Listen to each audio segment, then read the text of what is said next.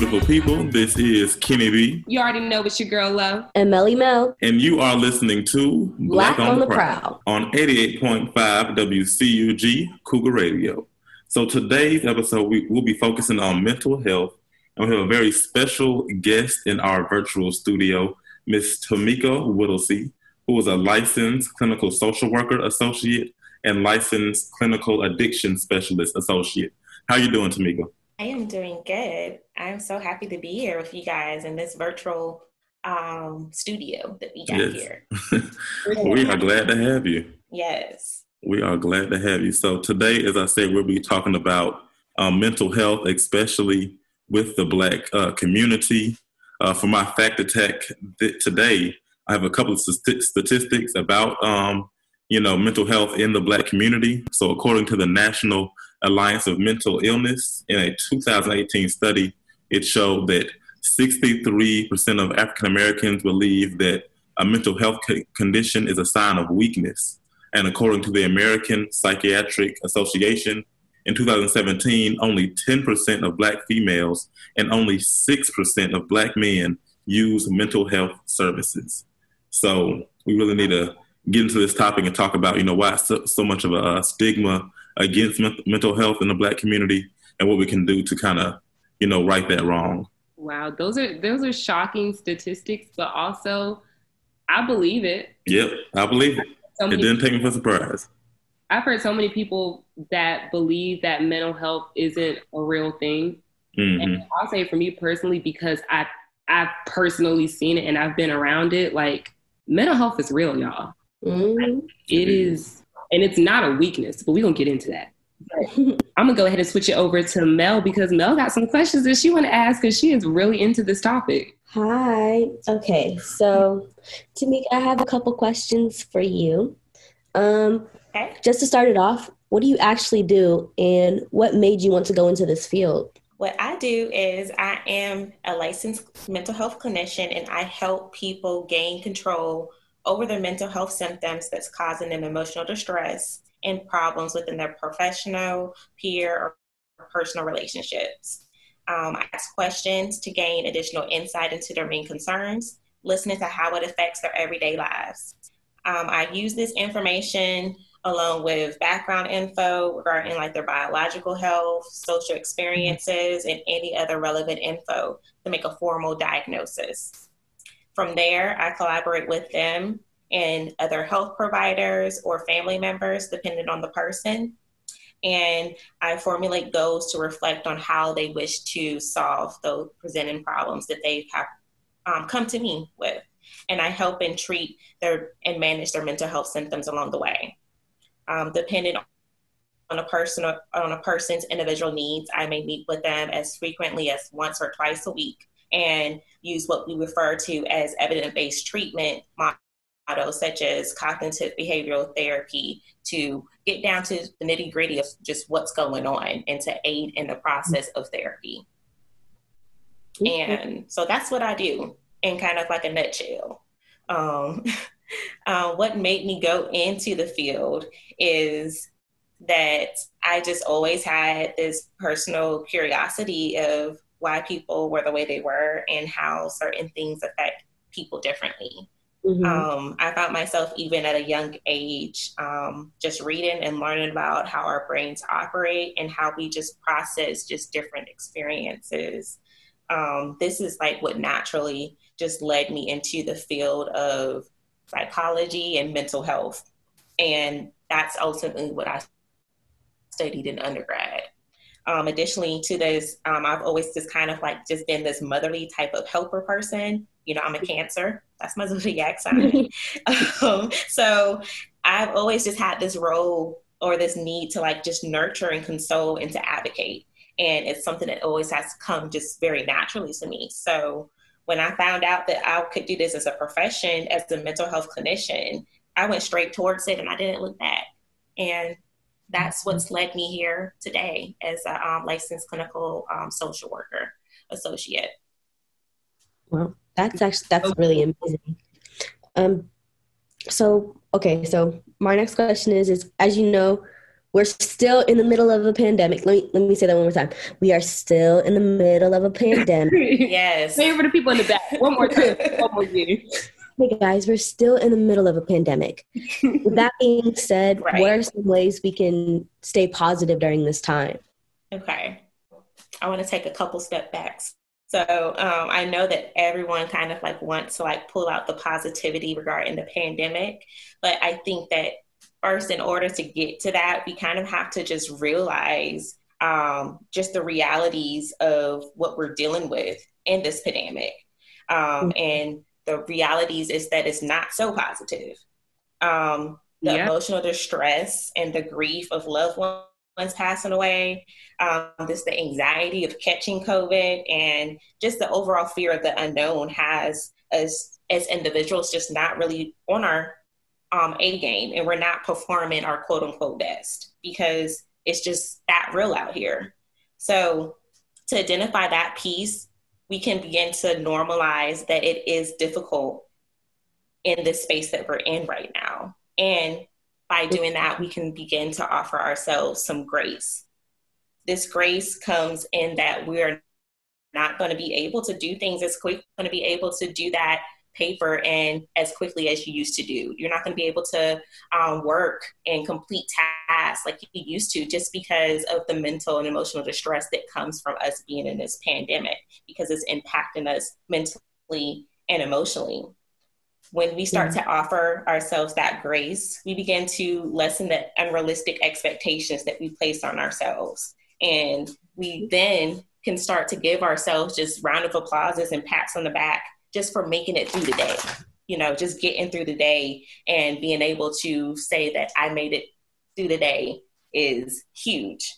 Um, we're able to remind ourselves that despite all the bad things that are coming along with this pandemic, we are still here. And we are also able to practice gratitude. And with that, that's a positive reflection of what we have in that moment.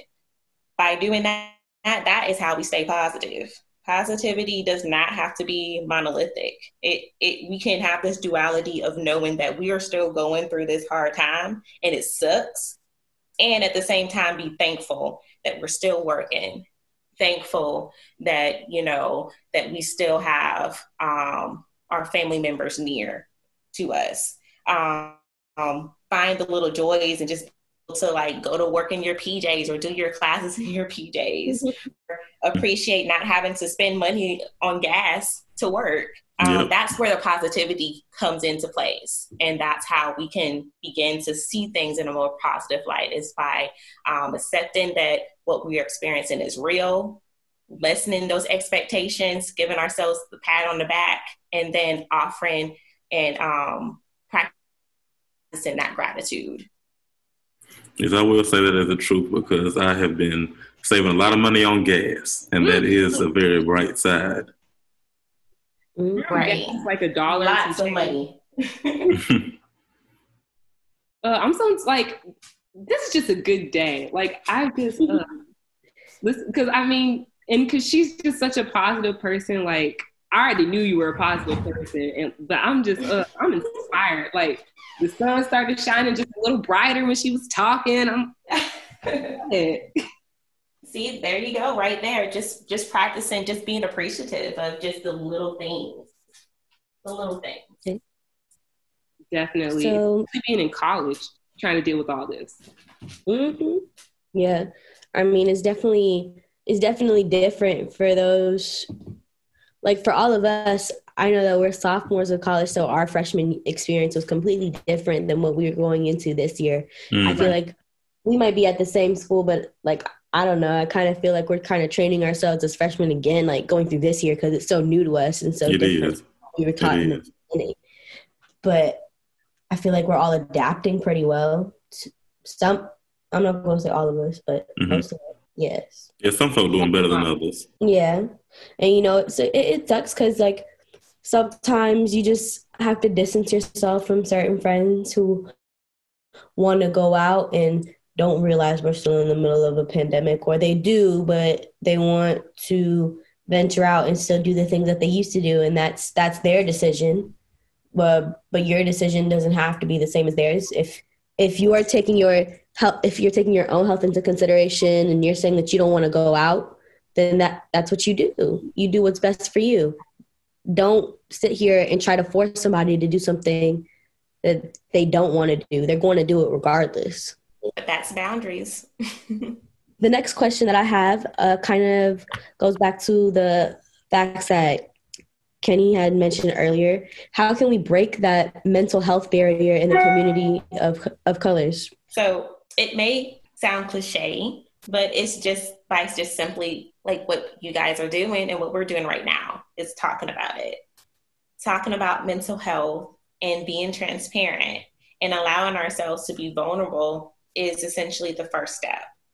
And when I say talk talk about it. I don't mean like just standing in Target and telling the person next to you like all your business and yada yada and how it's affecting you. Like, no, don't do that.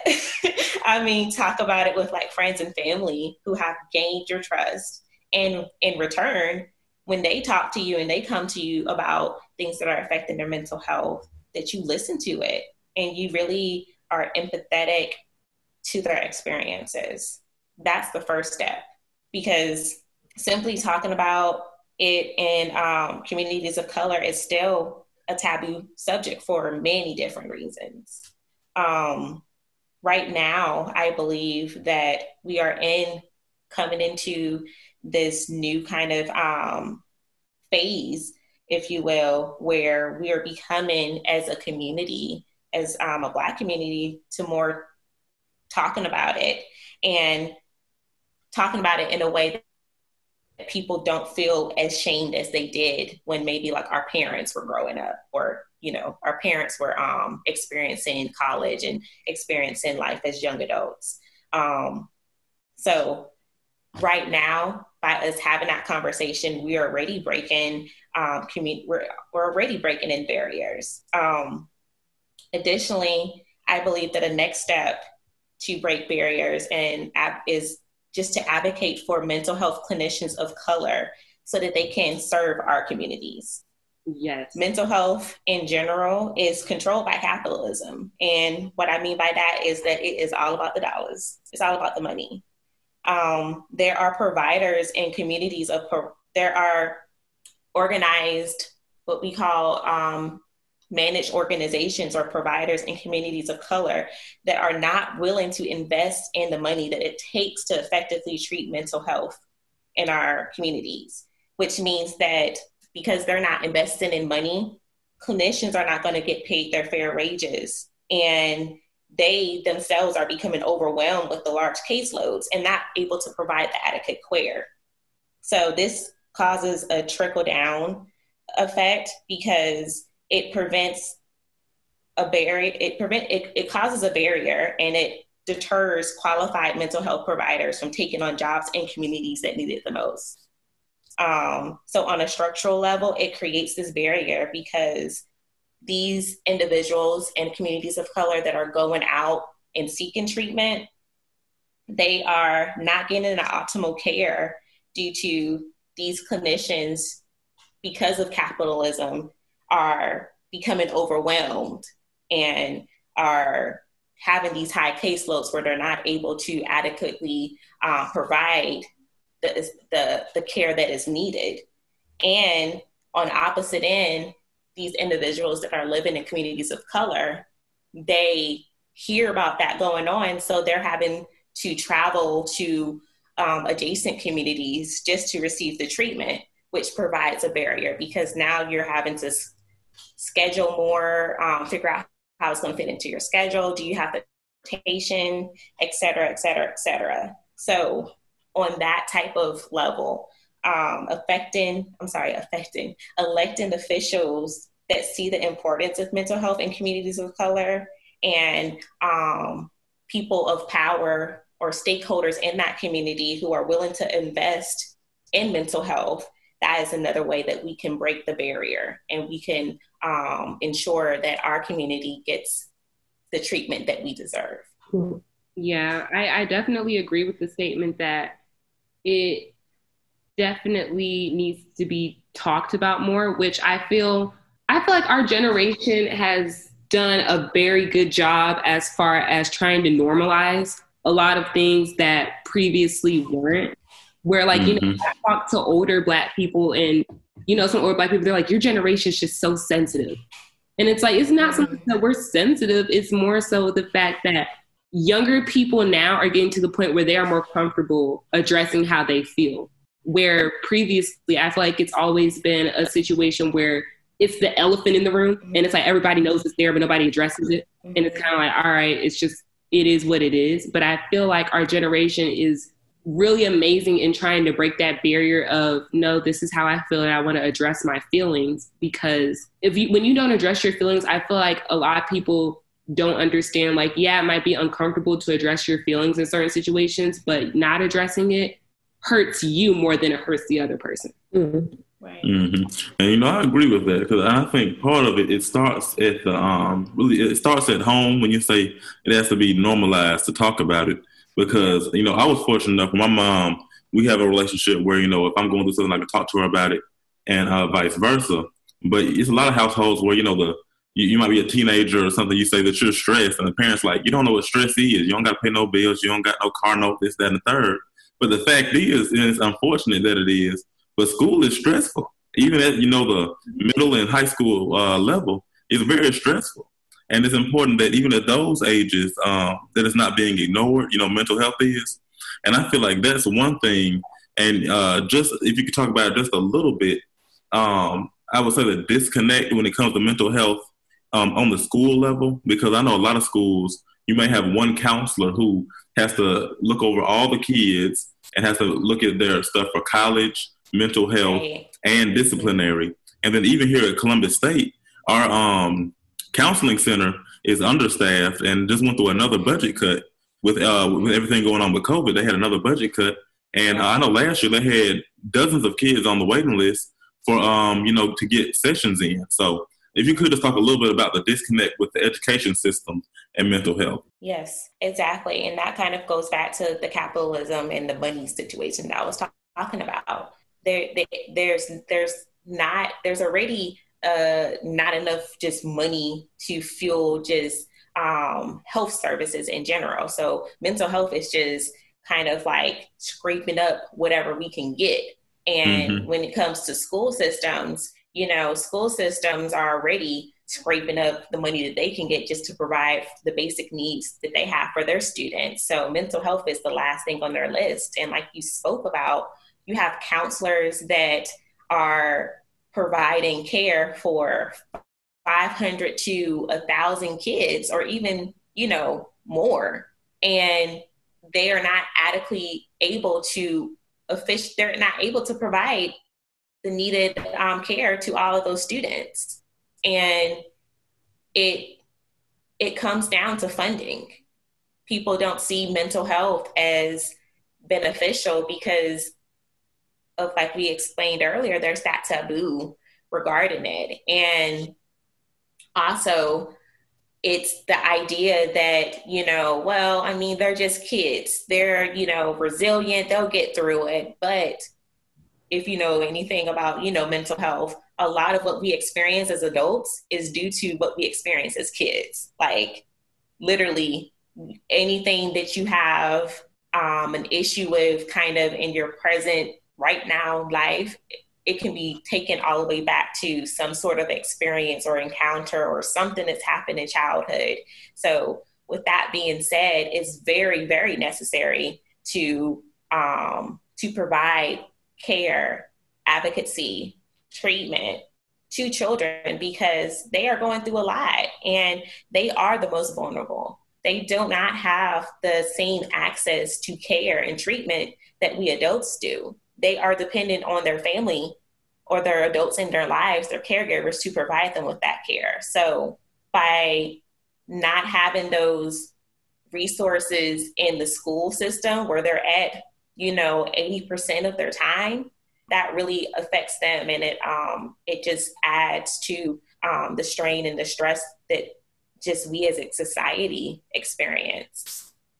And of course, um, communities of color where we have less resources than anybody. We are we are on the back end of it all. And, you know, statistically, communities of color, we have the most, we, we are suffering the most trauma just because of just all of this racial disparities, um, our communities, et cetera, et cetera, generational trauma. So it's, it's very, um, harmful to not have mental health resources for for us and very debilitating. It's a lot to take in. Um, it is. It yeah. really is.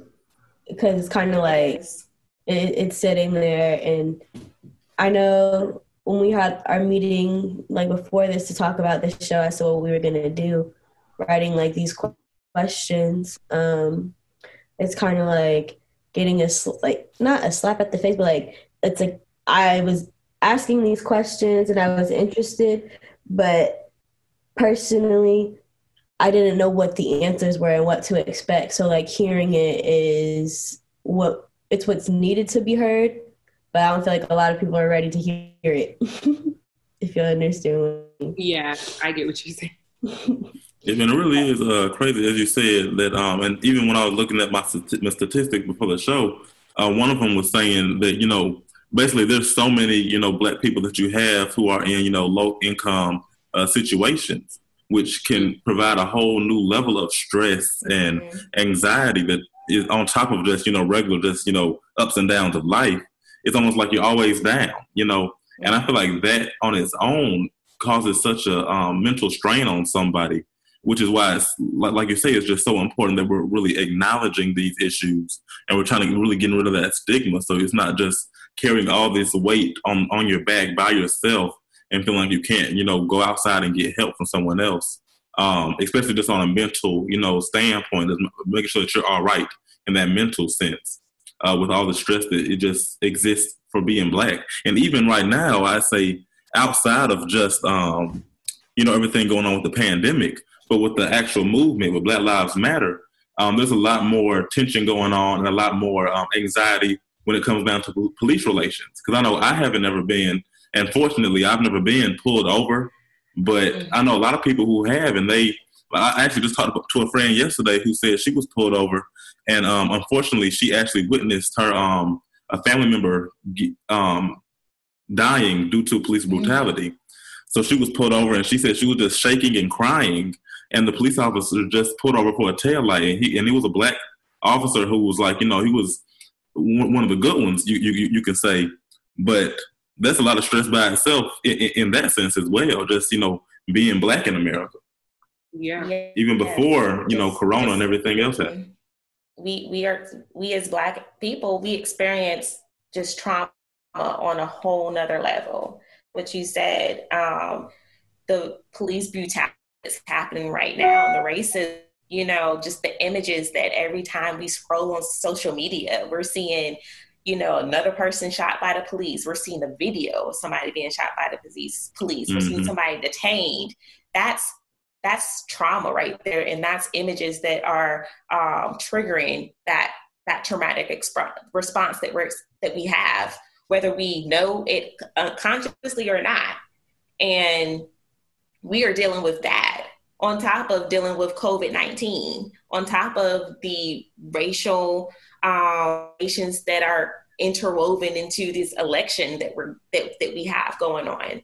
All of these different things we are experiencing that as black people and then when you talk about communities of color that do not receive the same resources that their counterparts do you're talking about additional levels of stress that they're dealing with. If you're, um, if you ever taken um, psychology like 101 or a basic psychology course, you may know of Maslow's hierarchy of needs. And at the very yes. Basic level is kind of like the sense of security. You mm-hmm. have your food, your water, a place to stay. You're not able to even um, reach any of those different levels, which is like actualization, um, self acceptance, awareness, all of that stuff. You're not mm-hmm. able to really delve into those situations unless you don't have those basic needs. So when you're talking about somebody that's maybe living in a community of color where they've lost their job because of COVID 19 and now they're on the street, they got kids that they got to feed and they're dealing, they don't know where their next meal are going to come from. They are experiencing even more stress and trauma on addition to all these other things. And the mental resources that they may have in their communities, they are equipped to treat, you know, the generational trauma that they may be experiencing or, you know, the PTSD from the experiencing, um, all of the images on the social media, but they don't have the necessities to deal with just the natural resources of I don't got no water, I don't have any food to eat, those mm-hmm. different things. And that's another way where there's that disparity in the treatment that's provided to communities of color. A lot of times we don't even have that basic necessity.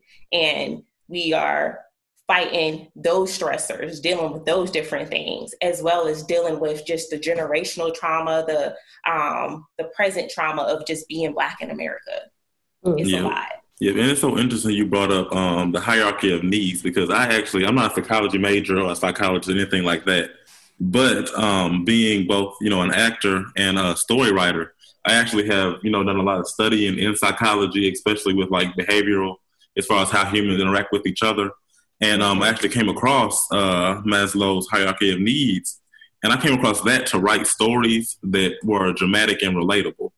And a lot of other writers do, do the same thing. And it's kind of crazy that, that you, you kind of brought it up because you have some people who are living through situations that people are writing stories for TV on, you know, and this is some people's real life.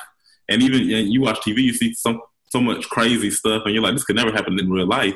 But there's people who really live through that same, oh yes, it can, the same, a similar situation, you know. Right. And Where do you think that those um those um stories come from? Exactly. comes from those situations. Mm-hmm. So you're definitely right. Mm-hmm. Yeah, and I think that's really um just a, a great point that you hit on. That you know, it's people who are living through these situations that you never really really would um think about. Like you said, someone with everything going on right now, you may have lost your job and are living on the street, and you just like a year ago had you know a place to live, and you knew that your check was coming, and all that kind of stuff, and then you know, just a few months later, the whole world is turned upside down. And one thing me and my mom actually talked about um, early in like May when all the protests and things started kind of popping off um, was that with the strain of COVID 19 already, and then on top of that, you still have all the systematic racism and police brutality going on. It was just too much for some people. And I feel like that's one of the real reasons that this time around, because it's been happening for, you know, years and years, but yeah. this time around, it really was such a push to, you know, you know, I'm tired of this, you know. Mm-hmm. And I feel like that's one of those good things that I will say kind of have, have come out of this year is that yeah. we said enough is enough. yeah. And we showed it. Yeah. Oftentimes we a lot whether it's like in our individual lives or as a community, we have to come to that period where we it's kind of like we hit rock bottom. And like you mentioned, we've we've definitely well we've been at rock bottom for a while. This right here was just kind of like we done we it's, it's, it's just too much. And that was kind of you know what is spearheading the, a lot of the change and the discover we're having just because as a society we've we've really hit in a sense rock bottom just due to just all of the, the collective trauma and things going on right now yeah i'll say for me what i'm what I'm trying to do to like put out more of a positive vibe. It's just, you know, like saying we're at rock bottom right now. Once you hit rock bottom, the only way you can go is up. And that's mm-hmm. what I'm hoping is going to happen in our society and, you know, for everybody individually. Like, once you hit rock, like, you can't get any lower than rock bottom. So, hopefully, like, even if you have to hit rock bottom, hopefully, once you hit it, you're you can only go up from that point exactly right and that's that that is a lot of times when i have um, people come to see me and they're experiencing um, you know a recent traumatic or experiences and they're just having a rough time that's the same type of mantra that i would use is just you know it's it's it, it hurts right now it's hard right now and it's tough right now but this is this is the extreme. It's not going to get harder than this. It's only going to go up. Is it going to get bad? Yeah, there's going to be some bad days that's going to come, but right here, this this level of pain and suffering that you're experiencing right now, it's not going to get harder than this. It's only going to go up. Alrighty. My next question, what's the differences between depression and anxiety? Like how can you tell the difference between the two? depression, anxiety, they're um, what we call kind of like cousins because they have a lot of just similar symptomology. But to start with depression, depression is this overwhelming, just kind of like um, sense of just extreme sadness. Um, this overwhelming just feeling of unhappiness, this deep level of despair. Um, symptoms of depression, of course, are the depressed mood, where it's just not just you having a bad day, it's you having bad days. And this depressed mood just has you just feeling so it's in the pit of despair or the where it's just like it's just everlasting. Um, you also start to when you're in this um, period of depression, you start to lose interest in things that you used to love doing. So if you used to be somebody that used to love um, going out and hanging out with friends, you find yourself just not having the motivation to do that anymore. You have that lack of interest. Um, depression causes changes in appetite. So you may, because of this overwhelming feeling of despair, and um, depressed mood, you may feel the need of that you just can't eat, you don't have an appetite, or on the opposite end, to kind of like because you feel so empty, um, you may feel the need to just indulge in just food, just because you know you you just don't have any, you just feel so so empty inside in regards to just what you're feeling. Um, people that have depression, um, they have um, insomnia, so they may not be able to sleep. Um, they may find themselves like waking up um, periodically throughout the night, or on the opposite end, they just find themselves just sleeping all day long. It's like an extreme. It's either one thing or another. Other symptoms of depression is lack of energy. You just have that that fatigue that just causes you to not feel like you just don't want to do anything. It's not that you're being lazy, it's just that you just do not have the motivation. The motivation is just not there at all. You're just so completely drained and you're just so burnt out that you don't have any type of emotion. I mean, I'm sorry, emotion, not any type of energy to do anything. You also when you have depression, you have this immersed feeling of guilt and shame that accompany, accompanies it.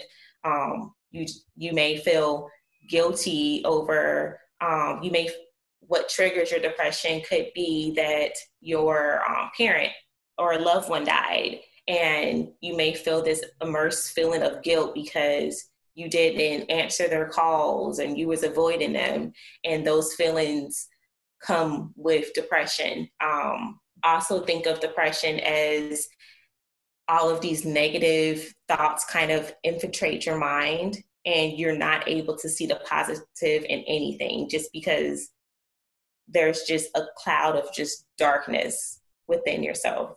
That's kind of what depression is. On the opposite end, what anxiety is anxiety is think of your body um, kind of just being in this fight or flight response um, all the time. Fight or flight response meaning that you are you you perceived this threat that's within your environment, whether it's real or it's not real, and it's causing you to just always have your guard up and just being hyper vigilant. So you may find yourself just, you know, you always are kind of like just ready to fight. You're just in an irritable mood. You're just ready in attack mode because you're just hyper vigilant. Um, on the opposite end, because you have this perceived threat that, again, could be uh, realistic or it could be just in your mind. You're always worrying what is the, you know, about something. You're worrying about, you know, thinking worst case scenario. You also, just like depression, you can have fatigue and more so you have the mental fatigue with anxiety because your brain is just constantly going. You're constantly just kind of just thinking well what if this happens? What if this happens? What if this happens? What if this happens? And you're constantly just um, playing out just different worst case scenarios in your mind. It just causes you just to have just mental fatigue where you're just tired, mentally tired. And this mental fatigue, in turn, it causes you to have lapses in memory and have difficulty concentrating because your brain is just constantly just going, going, going.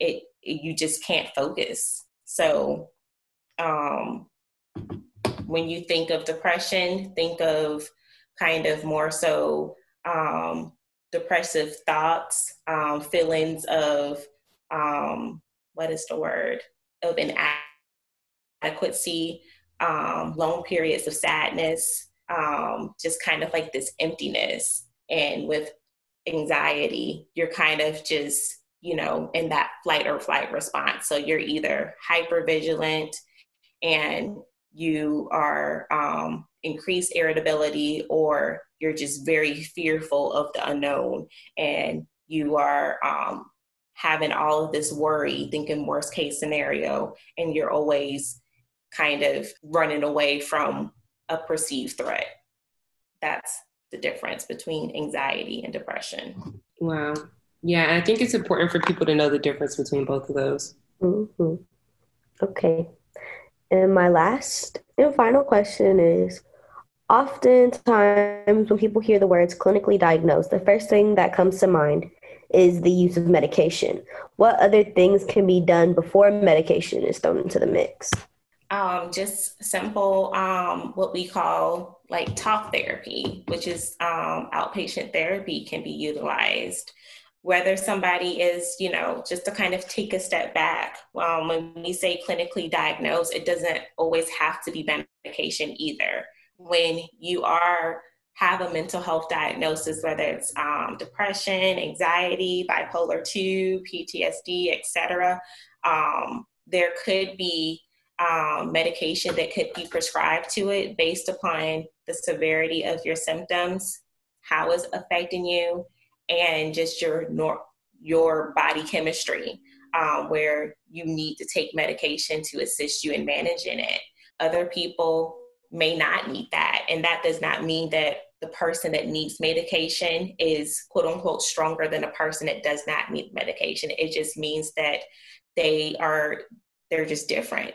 Um, and that's one of the beauties of mental health is that it is person centered and it's directed at figuring out what are your needs and what do you need specifically. So, um, like I said, to answer your question, what could be done before adding in medication um, is usually just doing the talk therapy and um, talking through, you know, what's going on and um, implementing different things such as um, what I was talking about earlier, you utilizing evidence-based treatment models such as mindfulness, um, cognitive behavioral therapy, dialectical behavioral therapy to assist in the management of your mental health symptoms. And throughout the course of treatment, if there's not any significant um, changes or there's still difficulty that you have in managing your symptoms, that's when um, your mental health provider will collaborate with either your primary care doctor or a psychiatrist to um, provide you with medication.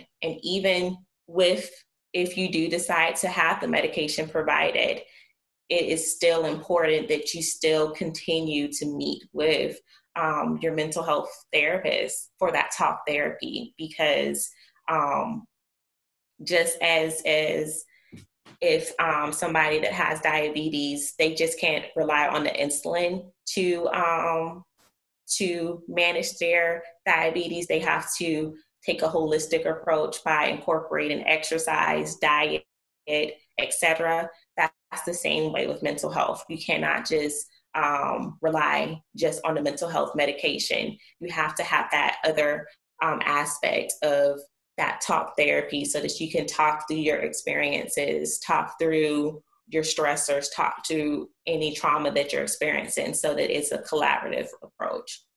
We're listening, but it's like, yeah, you really, you really have to take a second and process. okay. information that you're giving because it's like, okay, let me like take a second, really let that sink in. Yep. Got you. But no, that was. Uh, see, I have good ideas. I just I just want to throw out. I was like, we have to do a mental health episode. and you know, I'm glad we did because as we just we keep um, continue to say, it's so important for the black community because of the stigma and everything that goes along with it, and the fact that it affects us so um so much. You know, it, it, really is important for us to talk about this issue and uh, bring it to our audience. So um, we really do appreciate you uh, calling in today and really sharing your expertise and your knowledge because I, I, I, tell you it's going to be so so help, helpful for so many people. Yes, thank you so much. I feel like I learned a lot. Yeah. Like, honestly, I like I feel like this was just so insightful and you know, like we always say like we do this show because we love it, but we also do it because we really want to make an impact and we really want to you know, we really want to positive have a positive influence on who listens to this. So like thank you. This was really awesome and I feel like this is going to be very beneficial to a lot of people who listen to this show. Yeah. Thank you very very very very much for coming to talk to us today. Yes. And if any guys are very welcome. Thank you for um, having me here and again and thank you guys for utilizing your platform to um, to create dialogue. Like i mentioned earlier this is this is the way how we create um, or not create i'm sorry remove barriers of mental health being such a taboo subject in our community. So thank yep. you. Yes. And if you or any for our listeners if you or anyone you know feels like you know you just need to talk to somebody or whatever um, Tameka you are doing virtual conferences correct I am um, currently only licensed in North Carolina right now, but okay. um, I do have um, information, um, resources that I have on like my personal um, professional platform. So if mm-hmm. anybody needs to check that out, um, they can do so by mm-hmm. going to Tameka. That's T A M E K A Whittlesey, W H I T T L E S E Y, on um, Instagram. And from there, there's a link to um, other pages that I have that has um, relevant information just to kind of get the conversation going and getting you um, partner up with resources that could be benefit. Yes, and we will be plugging that on all of our social medias as Definitely. well on the radio show's Instagram if you follow them. Yep. And then I will say for all our, all the students here at CSU, if you are going through things as well, because as we said, this is a very, you know, uncertain time and there's a lot of anxiety and stress right now, especially. Um, the counseling center is uh, taking walk-in appointments um, for to just see you, um, and then from there they can try to uh, get you to you know better resources. So I will say to try to um, uh, take advantage of that as well. That's something that you get free here at CSU unlike at many um, different universities. So I will say take advantage of the counseling center um, if you need it. Well, we uh, do appreciate you guys for listening to Black on the Prowl this Friday. You guys enjoy you all's weekend and tune back in next Friday. Bye, y'all. Bye. Black on the Prowl was produced by the student staff of 88.5 WCUG Cougar Radio and the CSU Department of Communications Department Chair, Dr. Gibson. Dr. Bruce Getz is WCUG's faculty advisor. You can listen to this show and other shows on 88.5 FM, TuneIn, or SoundCloud. Just search our call letters WCUG.